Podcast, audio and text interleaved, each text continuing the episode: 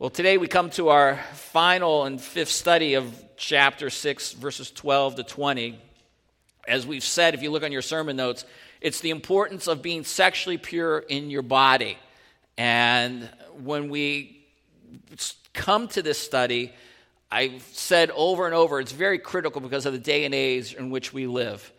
I truly believe we are living in a time when perversion, sexual perversion, is beyond the pale it is um, something that is so open. Uh, it's not more so that I think man is more sinful because as we talk about God's expectation of sinful sexual purity for mankind, we must remember the flood came because of violence and sexual sin. And here's a picture of the rebuilt ark down in the Cincinnati, northern Kentucky area.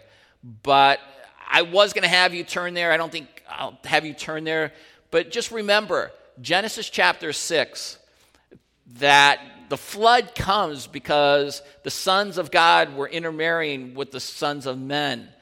And I've always taken that sons of God as being professing believers. We're just saying we don't care who we marry. And in essence, there was incredible sexual perversion, as well as violence. The Nephilim, the word Nephilim comes from a Hebrew word, means to fall, to attack. Violence was in the world. And from that time on, sexual perversion and, and violence has not stopped. But God sent this flood so that He showed mankind, I, I recognize this is serious, and I'm bringing judgment because man has so perverted himself in those areas. And so, as we've progressed, and now we come to an era when we have this thing called the internet that allows people to have things in their home, in their cars, anywhere, any place. You can go out into a field and get internet, and you can view things that are good and things that are incredibly perverse. And we are living in a day and age when, yeah, you've got to be aware. And, you know, parents try to put protection on the internet, but even still, Kids know how to get around it. They do. And adults know how to get around it. And like I said, and I've shared through this, when I was a kid, I'd go, we'd go to my grandmother's house on Sundays, and we would take a route that always took us by this um, movie theater that showed X rated movies. And it was something that when I got to be a kid and I could try to sneak in there, you were terrified to go in there because of just being associated with those types of perversions. And what, what we're understanding is now that those fears aren't, aren't there because people can just, in the privacy of their home, in the privacy of their car, be finding all kinds of access to things that they would never, ever, ever feel comfortable doing out in public viewing in public, but they're doing it now. And because what we're seeing is that this, this is just the internet, it, it's all forms of media, that people are being drawn into sexual perversions like never before. And so now we've got this thing called a cell phone, and people can use this to Snapchat, to send messages, sex one another, and it's allowing people to do things that are just perverse, as well as to hook up in ways that they would never have been able to hook up without having this available. And it's not this cell phone alone. It's just what I'm saying is that these are tools now that are happening that allow the perversion to happen in greater ways than ever before. And what we need to do is just be aware of it. Now, I could say stay away from movies or TV or internet or cell phones, but we've got to recognize this is an onslaught, and we're watching bad court decisions that allow more sexual perversion. We're, we're seeing churches become weaker because, I used this slide before, because um, there's more false teachers on television, and there's more of uh, uh, a false sense of security with an easy believism that's being taught. And so you've got going back to the court decisions, people saying, you know, it's perfectly, it's perfectly fine for um, two men to get married. You think, you have got to be kidding me. Um, th- this has been an onslaught upon our culture. So that for those of us who were born in the 60s, who grew up in the 60s, um, you, know, we're, we're from a, an era like where TV shows, people can't even imagine where the husband and wife didn't even sleep in the same bed on that TV show, let alone, you know, have any allusion to any type of extramarital activity. And now, 90, like I said last week, uh, it's been said over 95% of the activity on television is a sexual relationship outside of marriage. And it is almost now commonplace. You know, I was getting dressed in the Y yesterday, and they have a TV on, and they were showing the Olympics. And one of the little episodes where they talked about one of the athletes was talking about how they're a homosexual and how wonderful it is and how they came out. And I'm thinking, this is going out, and it just becomes like the norm as well. This is accepted, and this is, the, this, is, this is just the way things are. Well, in God's eyes, that's not the way it is. And we, we said America, I've said America is in moral decline. This is a great picture of the fact that it, we've got to recognize that what's happening isn't that man is more sinful, and that's why I go back to the flood. It's just that it's become more open. It's very much more open, and we have to be aware. Fleeing is advised. Look at verse 18. Flee immorality. Verse 18 Every other sin the man commits is outside the body, but the immoral man sins against his own body. God is saying, run from it. Don't participate in it. Run from it. Do whatever you can to not participate in it. Because if you get involved in sexual immorality, it begins to warp your mind. And we said also bring in the concept of the violation for a believer that you're bringing God into that sin.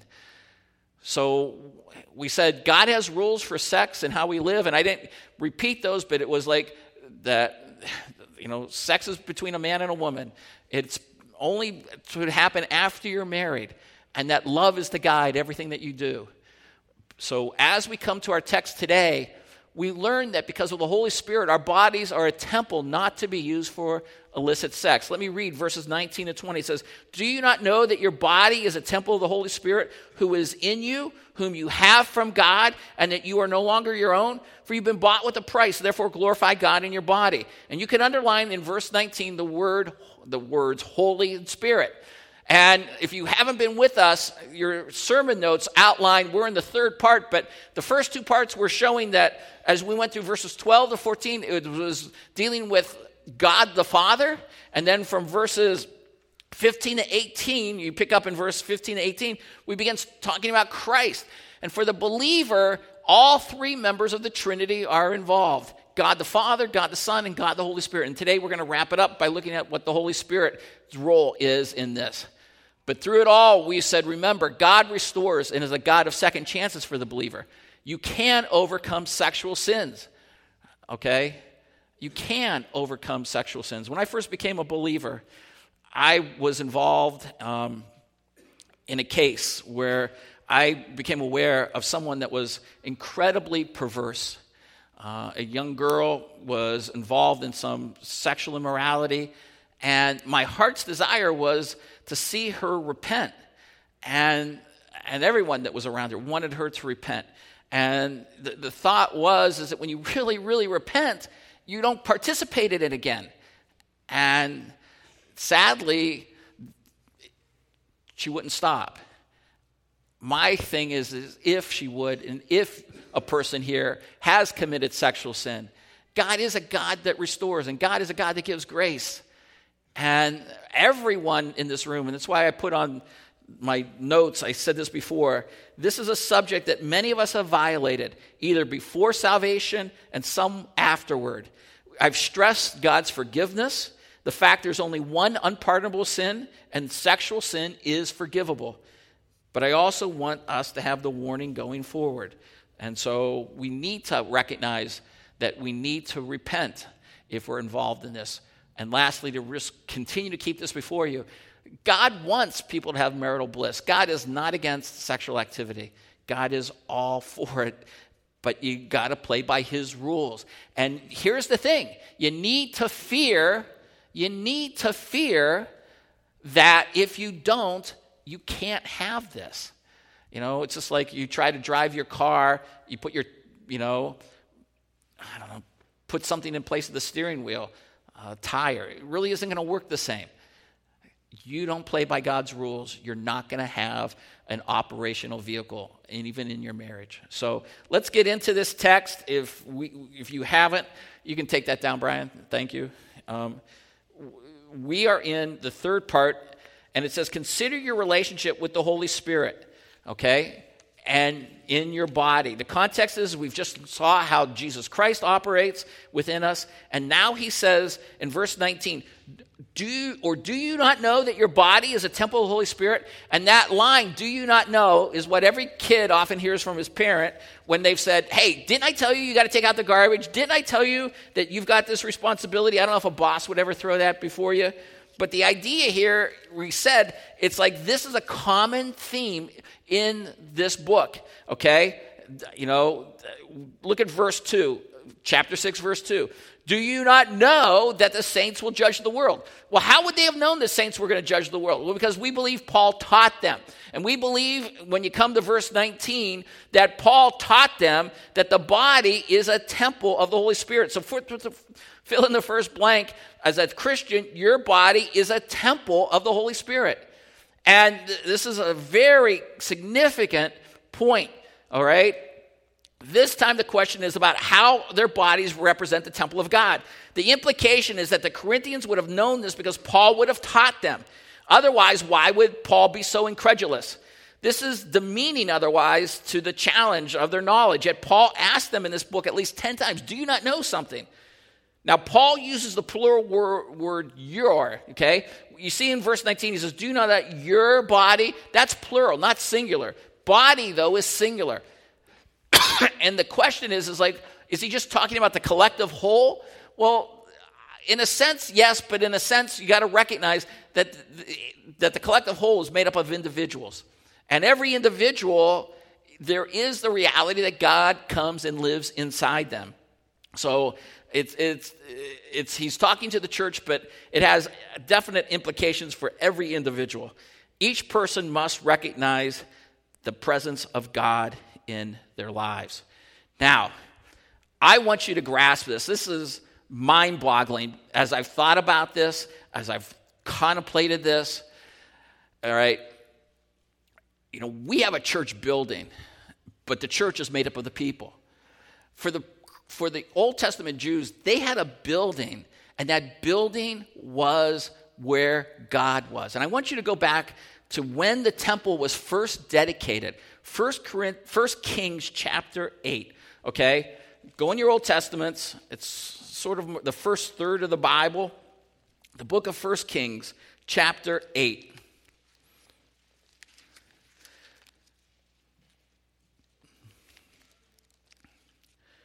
First Kings chapter 8. I got to get there myself. David wanted to build the king, the, the, the, temple for God.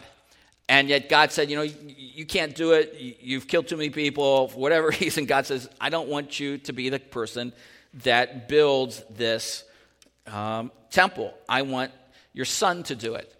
Solomon, who was given wisdom, builds this incredible facility. The gold, the silver, it's, it's overwhelming. This place is phenomenal that, that they create they said that there was so much silver in there that it became not even like something that was considered valuable because there was so much of it. When you come to chapter 8 of First Kings, you have to understand this is when the temple is being dedicated. It's one of the most famous prayers in all the scripture. And when we start off the chapter, they're bringing the Ark of the Covenant up and they're going to put it in the temple. And Let's pick up in verse 1. Then Solomon assembled the elders of Israel and all the heads of the tribes and the fathers uh, of the households of the sons of Israel to King Solomon in Jerusalem to bring in the ark of the covenant of the Lord from the city of David, which is in Zion. And all the men of Israel assembled themselves to King Solomon at the feast Okay, and they, they've come together. And verse 4, they brought up the ark of the Lord and the tent of the meeting and all the utensils. Verse 5, it says, And King Solomon and all the congregation of Israel who were assembled to him were with him before the ark, sacrificing so many sheep and oxen they could not be counted or numbered. And here, then the priest brought the ark of the covenant to its place, into the inner sanctuary of what? The house, the temple, okay? To the most holy place, under the wings of the cherubim. For the cherubim spread their wings over the place of the ark, and the cherubim made a covering over the ark and its poles from above. But the poles were so long that the ends of the poles could be seen from the holy place before the inner sanctuary, but they could not be seen outside because outside they're, they're, they, they are there to this day, the day of this writing. Okay? So here we pick up, this is where I wanted to go to in verses 9 to 11. There was nothing in the ark except the two tablets of stone which Moses put there at the Horeb, where the Lord made a covenant with the sons of Israel when they came out of the land of Egypt. It happened that when the priest came from the holy place, the cloud filled the house of the Lord, so the priest could not stand to minister because of the cloud, for the glory of the Lord filled the house of the Lord. This is where you have to realize the visible presence of God was. God was actually in this temple through this cloud, this was an incredible, incredible reality that they had this, and it was in the Holy of Holies. And when the high priest went in there, that's when he interacted with it, but nobody else had access. That's why we talk about today, we, we have this access to God, and now we're learning from the Holy Spirit. This reality of this holy God now lives inside us. He now lives inside us. And when we studied last week about being sealed in the Spirit, the reality of it is, is the, the, the Holy Spirit's presence in our life is that He's never going to leave us nor forsake us. We are temples of God. We have this inside us. How dare we have premarital sex? How dare we have extramarital sex? How dare we, right? But still, we get caught up in things that we shouldn't. And we ask God for forgiveness. We ask God for grace. We ask God for His mercy. But this is what we need to do. We need to be people that recognize the serious nature of this issue. We need to be people that understand that because we are believers, God lives inside us. I mean, that's mind boggling. Absolutely mind boggling. So go back then to 1 Corinthians chapter 6. All right.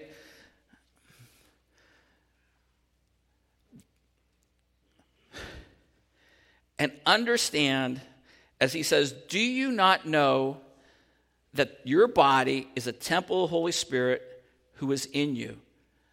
And we have to recognize it. And I used this illustration last week, and I use it again.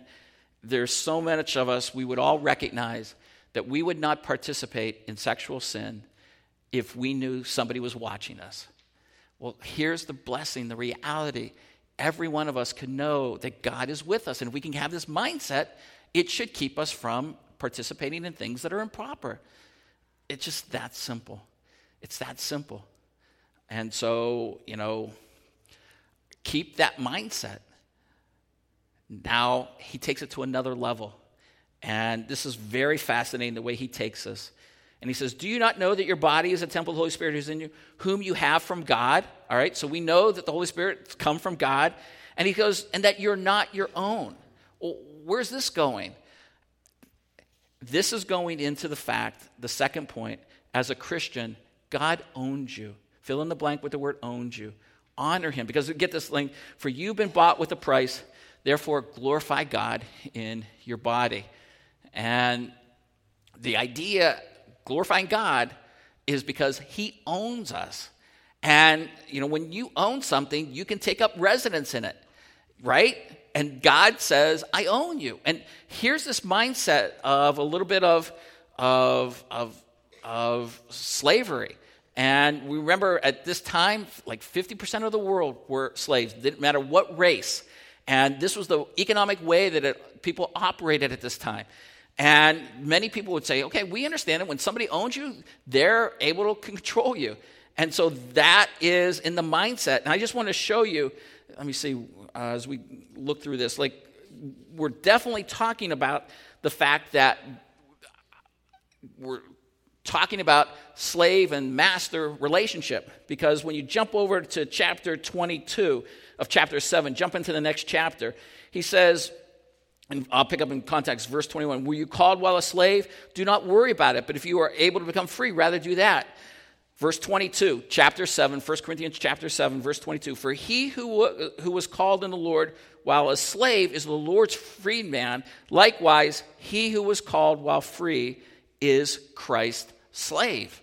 And, and there's the reality like everyone here that is a believer, we need to recognize that, that there's an aspect where Christ is our master and he owns us. Now, some people might say, well, wait, I don't like this whole concept of this terminology. I don't like the whole concept of master and slave. Well, here's a spiritual reality. And I want you to turn back to Romans chapter 6 is everyone needs to understand that man doesn't live by bread alone, but by every word that proceeds from the mouth of God. And that means that there's a spiritual reality that is operating. And Romans chapter 6 alludes to the reality that everyone is in this room is either controlled by God or they're controlled by evil, sin, and Satan.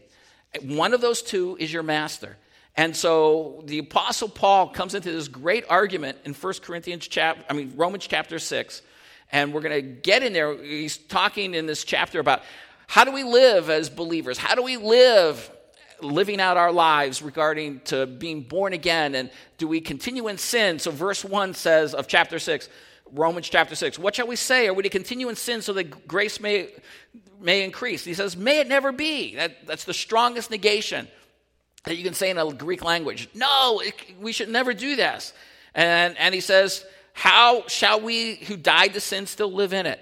And so, as he works through this argument, you move down to verse 11, and he says, Even, even so, consider yourselves dead to sin, but alive to, Christ, to God in Christ Jesus. People who are believers in God need to realize that God wants us to consider ourselves dead to sin. What do you mean? Sin's influence. When sin says to jump, you're no longer to jump. You're no longer to be under its temptation, under its allurement. Verse 12. Therefore, do not let sin reign in your mortal bodies that you what? Obey its lust. The idea of a master and a slave that sin tells, I want you to do something, and you know, you do it. Well, for the believer, we've got to recognize because we have the Holy Spirit in us, because He now owns us and He can take up residence in us, we can listen to Him. We don't have to listen to our sinful flesh. We don't have to listen to sin. We don't have to obey its lust. And when you begin to recognize the power that you have, I believe it begins to bring about your freedom freedom to do right, freedom to be able to be right in Christ. So, verse 13 do not go on presenting the members of your body as instruments of unrighteousness, but present yourselves to God as those alive from dead, and your members as instruments of righteousness to God. For sin shall not be what? Master over you. For you are not under, under law, but under grace. What does that mean? Well, it's not a system of rules that's now controlling you.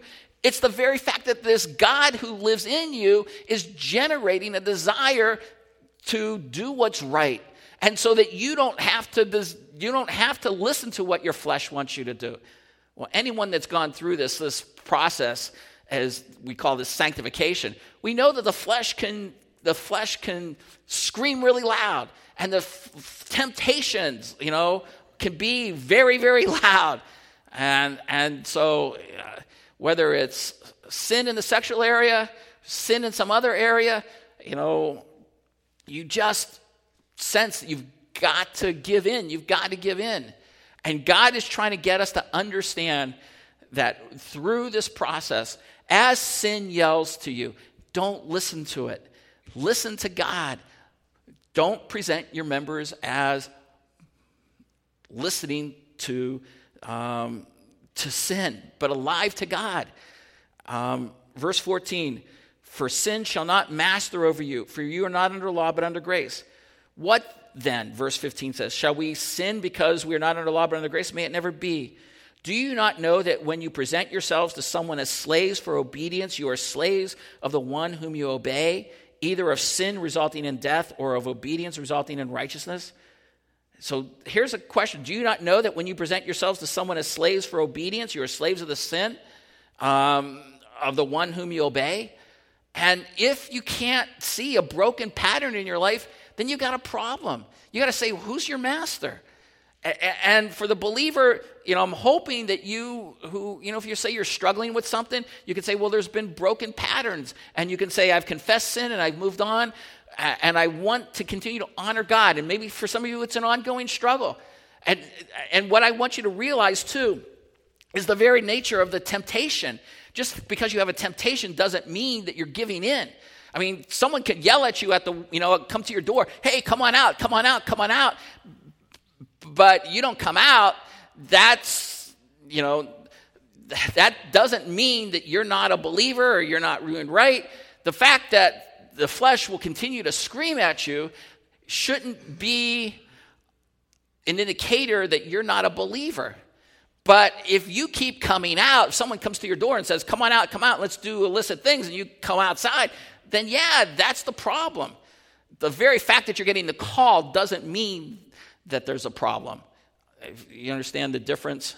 So when you finally give in and you finally obey, that's the problem. And, and you can see if, you know, if someone doesn't see that broken pattern, there's, there's an alarm there, there's a problem there. So, verse 14, or excuse me, verse 15, what shall we say then? Shall we, shall, shall we sin because we're no longer under law but under grace? May it never be. Do you not know that when you present yourselves to someone as slaves for obedience, you are slaves of the one whom you obey? either of sin resulting in death or of obedience resulting in righteousness.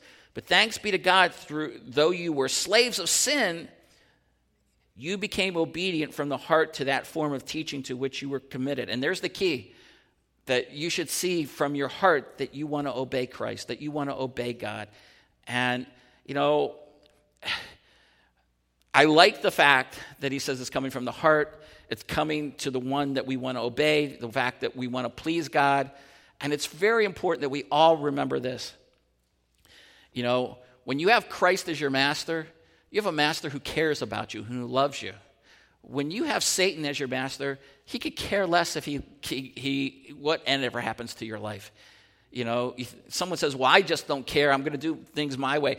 I'm going to do it my way. I'm going to do it, you know, in essence, I'm going to say, I'm going to go Satan's way. Well, the reality is, Satan could care less. He wants to destroy your life. He, he absolutely will you know?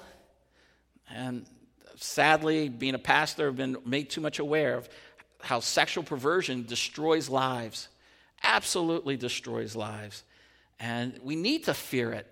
You absolutely need to fear it because it can, well, it brings not only separation, but long term effects, not only within the couple themselves, but the children, families, et cetera, et cetera, et cetera. And so here's that reality. You turn back to 1 Corinthians 6. As Christians, God owns you, all right? And so uh, look at this passage again. He says, Whom you have from God, and that you are not your own. You're not your own. What do you mean I'm not my own? Well, because God owns me and He can now come up. It's His home, this body. He takes residence in me, He lives in me, He controls me.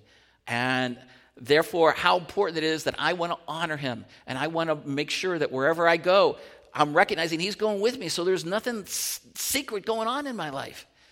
And as he goes on, he says this in verse 20. He says, For you've been bought with a price, therefore glorify God in your body. Now, what does this have to do? Well, the fact that we've been bought, this ability for him to go out and purchase us, Okay? This uses what's called redemption theology, the idea of paying a price to pay, you know, to buy someone. You would buy a slave, you would pay a price for them. That's what God did. He paid the price, He purchased us. And a passage that every one of us should always keep before us is in 1 Peter chapter 1. Turn there. It'll be our last passage I believe we're going to turn to. But it's critical that you always keep this before you you know, if sometimes you think, well, you know, this is, there's so much in this I don't understand. There's so much of this. I don't understand why God does this. Why, why, do, we, why do we use terminology like this? um, slaves and I, we want to put all this stuff behind us. Well, this is the spiritual reality that everyone has a master. Everyone is either a slave of righteousness or a slave to sin. And, and when we were under um, sin and when we were under Satan's control, as man lives by, doesn't live by bread alone, but by every word that proceeds from the mouth of God, there was a system. And Satan owned us, and Satan controlled us. But 1 Peter chapter 1 says this in verse 17. And I want to, I'll, I'll pick up in verse 14. As obedient children, do not be conformed to the former's lusts, which was yours in ignorance. Because prior to becoming a believer, we didn't know God's ways, we didn't understand God's ways. He says, But like the Holy One who called you, be holy yourselves, also in all your behavior, because it is written, You shall be holy, for I am holy. Be separate from sin, be different, not just in the sexual area, but in all areas. And he says, verse 17, if you address as Father the one who impartially judges according to each one's work, conduct yourselves in fear during your time on earth. So if you recognize that this isn't a game and that God is going to judge everyone for how we lived our lives, and he's going to do it individually. He's not going to do it collectively. I'm not going to stand for my wife or my children. He's going to look at me, and I'm responsible for me. I can't, uh, you know, stand in for any of you. God's going to look at my life, what I knew, what I was supposed to do. He says, knowing that you were not redeemed, that's the idea of purchased, okay? All right? So you, you know, you go and you buy a slave and you pay a price. White, black, green, purple, Asian, whatever.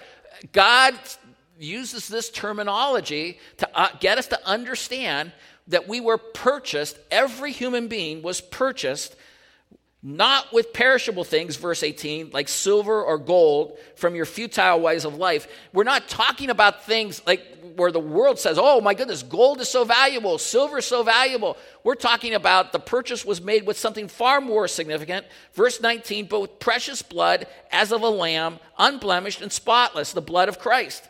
And then goes on to talk about how he was known before the foundation of the world. What we've got to recognize is that, you know, we've we have been bought with something so valuable. And the picture here is grasp that, understand the significance of that. Because if you do, then you don't play around with this arena of sin in First Peter and then sexual sin in First Corinthians. You know, you recognize this. And an illustration I've used before is like, you know, you give a present to a kid on Christmas and they open it up and maybe it's something that you've saved for and you've spent a lot of money maybe, you know, when I was a kid, it was $20, that was a lot of money. Now, three, four hundred dollars. You buy him something that's really significant, right? And the kid just tosses it aside. You say, Oh my goodness, did you not understand how much sacrifice, how much went into getting you that gift? You want the kid to play with it, you want him to appreciate it, right? That's what God is saying in the first Peter passage. And that's the underlying concept in First Corinthians passage. You've been bought with a price, a valuable price. It took God to come to earth and to die and to shed his blood. So therefore you could have eternity. You can have right relationship with God. Don't you dare think that this is something that is simple. Oh, I'm safe now and it doesn't matter how I live. And this is where you get into the whole concept where before we talked about the fact that people say, well, I'm a sinner. It doesn't matter how I live in the flesh. That blows that idea totally out of the water. It does matter. And if some of you are doing things that are improper, you need to stop today. You need to get right today. Don't put it off. And, and, just keep this before you. Go with the mindset I'm going to honor God. It's His body now, He owns me. So you go back to 1 Corinthians and you say, What is the command? What is the instruction? It's glorify God, honor God. And the word glorify means make something weighty, make it heavy, show it as something that's significant in your life. Show that God matters. Show that it's serious, that you're not going to play games with what you see, what you speak, and what you do. Okay? Glorify God. And, and again, it's not that, that God is against sexual activity, He's against sexual perversion, He's against things that are wrong. And when you grasp that, it should put a fear of God in you, because that's what the passage in First Peter was.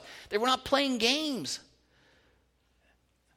And so this morning was not by accident. I was came across a, message about the warning in Matthew where Jesus says, you know, on Judgment Day, many will say to me, Lord, Lord. And it's like, get away from me. I never knew you. What do you mean? Wasn't I religious? Wasn't I in church? Wasn't I someone that did all these religious things? I never knew you. I never had a relationship with you. I never lived inside you. And look at your life right now. Is God someone that you're following? Does he really live in you? And if he does, then you want to glorify him with your body. Please, please. Recently, I had someone from another church tell me, I'm a believer and it doesn't matter if I have sex outside of marriage. Don't you dare tell me what to do. I say, Well, yes, it does. It does matter because God does care. And, and what you need to understand, and I wanted to read this so that people understood this isn't just for me. This is um, Warren Wiersbe said this. And he said, In my pastoral counseling, I've had to help married couples whose relationships was falling apart because of consequences of premarital sex as well as extramarital sex. The harvest of sowing to the flesh is sometimes delayed, meaning you don't always find the penalty right away. That's what he's saying. But it is certain. Galatians 6, verses 7 and 8 teaches what you reap, you sow, is what that passage goes on to. Wiersbe says, How sad it is to live with the consequences of even forgiven sin, which is fascinating. Having said this, we must also realize there are eternal consequences for people who practice sins. 1 Corinthians 6 9 to 10, Paul twice states that people who practice such sins will not inherit the kingdom of God. A Christian may fall into these sins and be forgiven, as was David. David sinned. David, we believe, was a believer in God. But no Christian would practice them, as 1 John chapter 3, verses 1 to 10 says. And that's why look over in your own Bibles. I'm going to stop right here. You look in verse 9. Do you not know that the unrighteous will not inherit the kingdom of God? Don't be deceived. Neither fornicators, nor idolaters, nor adulterers, nor effeminate, nor homosexuals. Those beginning sins were sexual sins. And, and he says, you know, will inherit the kingdom of God, verse 10. But here's the key, verse 11 such were some of you. Such were some of you. Because through Jesus Christ, we've stopped that. We're no longer like that. So Wiersbe goes on to say, We must remember the grace of God can change the sinner's life, and such were some of you. It's wonderful how faith in Christ makes a sinner into a new creation, as 2 Corinthians teaches. And it is important that we live like those who are part of God's new creation. We are not our own. We belong to the Father who made us, the Son who redeemed us, and the Spirit who indwells us. Father, Son, and Holy Spirit. Think about that. All three of those in that text. We also belong to the people of God, the church, and our sins can weaken the testimony and infect the fellowship. Let us all remember be holy, for I am holy. So, as I started off, and I said, we live in a sexually impure society. I'm sickened by what goes on in our culture. I really am. And how bolder and how bolder it's getting. But no matter where you've been, no matter where you've been, no matter what you've participated, remember there's only one unpardonable sin, and that is when you deny Jesus Christ as God and man who died on the cross. Don't deny Jesus. But if you're in sexual sin, repent and turn to God today. Let's pray. Father, I just thank you for this warning, and I'm hoping that this isn't even going out to people that are participating in sin that it's just going to continue to keep us on edge and keep us aware to not go down a path that you don't want us to go into. Because sexual sin so destroys us, so messes people up. And, and I'm just burdened by it, the hatred for what this does to people. Oh Lord, help, help us to be consciously aware of the reality of how the Father works in us, the Son works us, and how we stand today as representatives of God temple. It's incomprehensible. The Shekinah glory, the cloud that I've even mentioned the name, that God lives in us. May that reality come to every believer and help protect them in the walk that they have. And perhaps there's someone here today and they're thinking, you know what? God doesn't own me. I'm in control of my own life. I pray that as they look at their own life, they recognize sin has its season. And as we've studied in previous Sundays, that death is there and judgment is there and that there is no escaping consequences. And may their eyes finally be opened and their need for Christ to be in their life, God. And may they come to faith in Jesus Christ today. Today. We thank you, Lord, that you care so much to talk about sensitive subjects in your word. And as we go into the upcoming weeks and we talk about decisions whether to be married, not to be married, and sexual act, other aspects of sexual activity, I pray that we always carry this with a sensitivity and awareness that people have made mistakes in our church. We all have. I have. And we're thankful for your forgiveness. Oh, how I just pray that we can minimize those experiences by taking passages like this to heart. Please, God, have us take these to heart. In Jesus' name.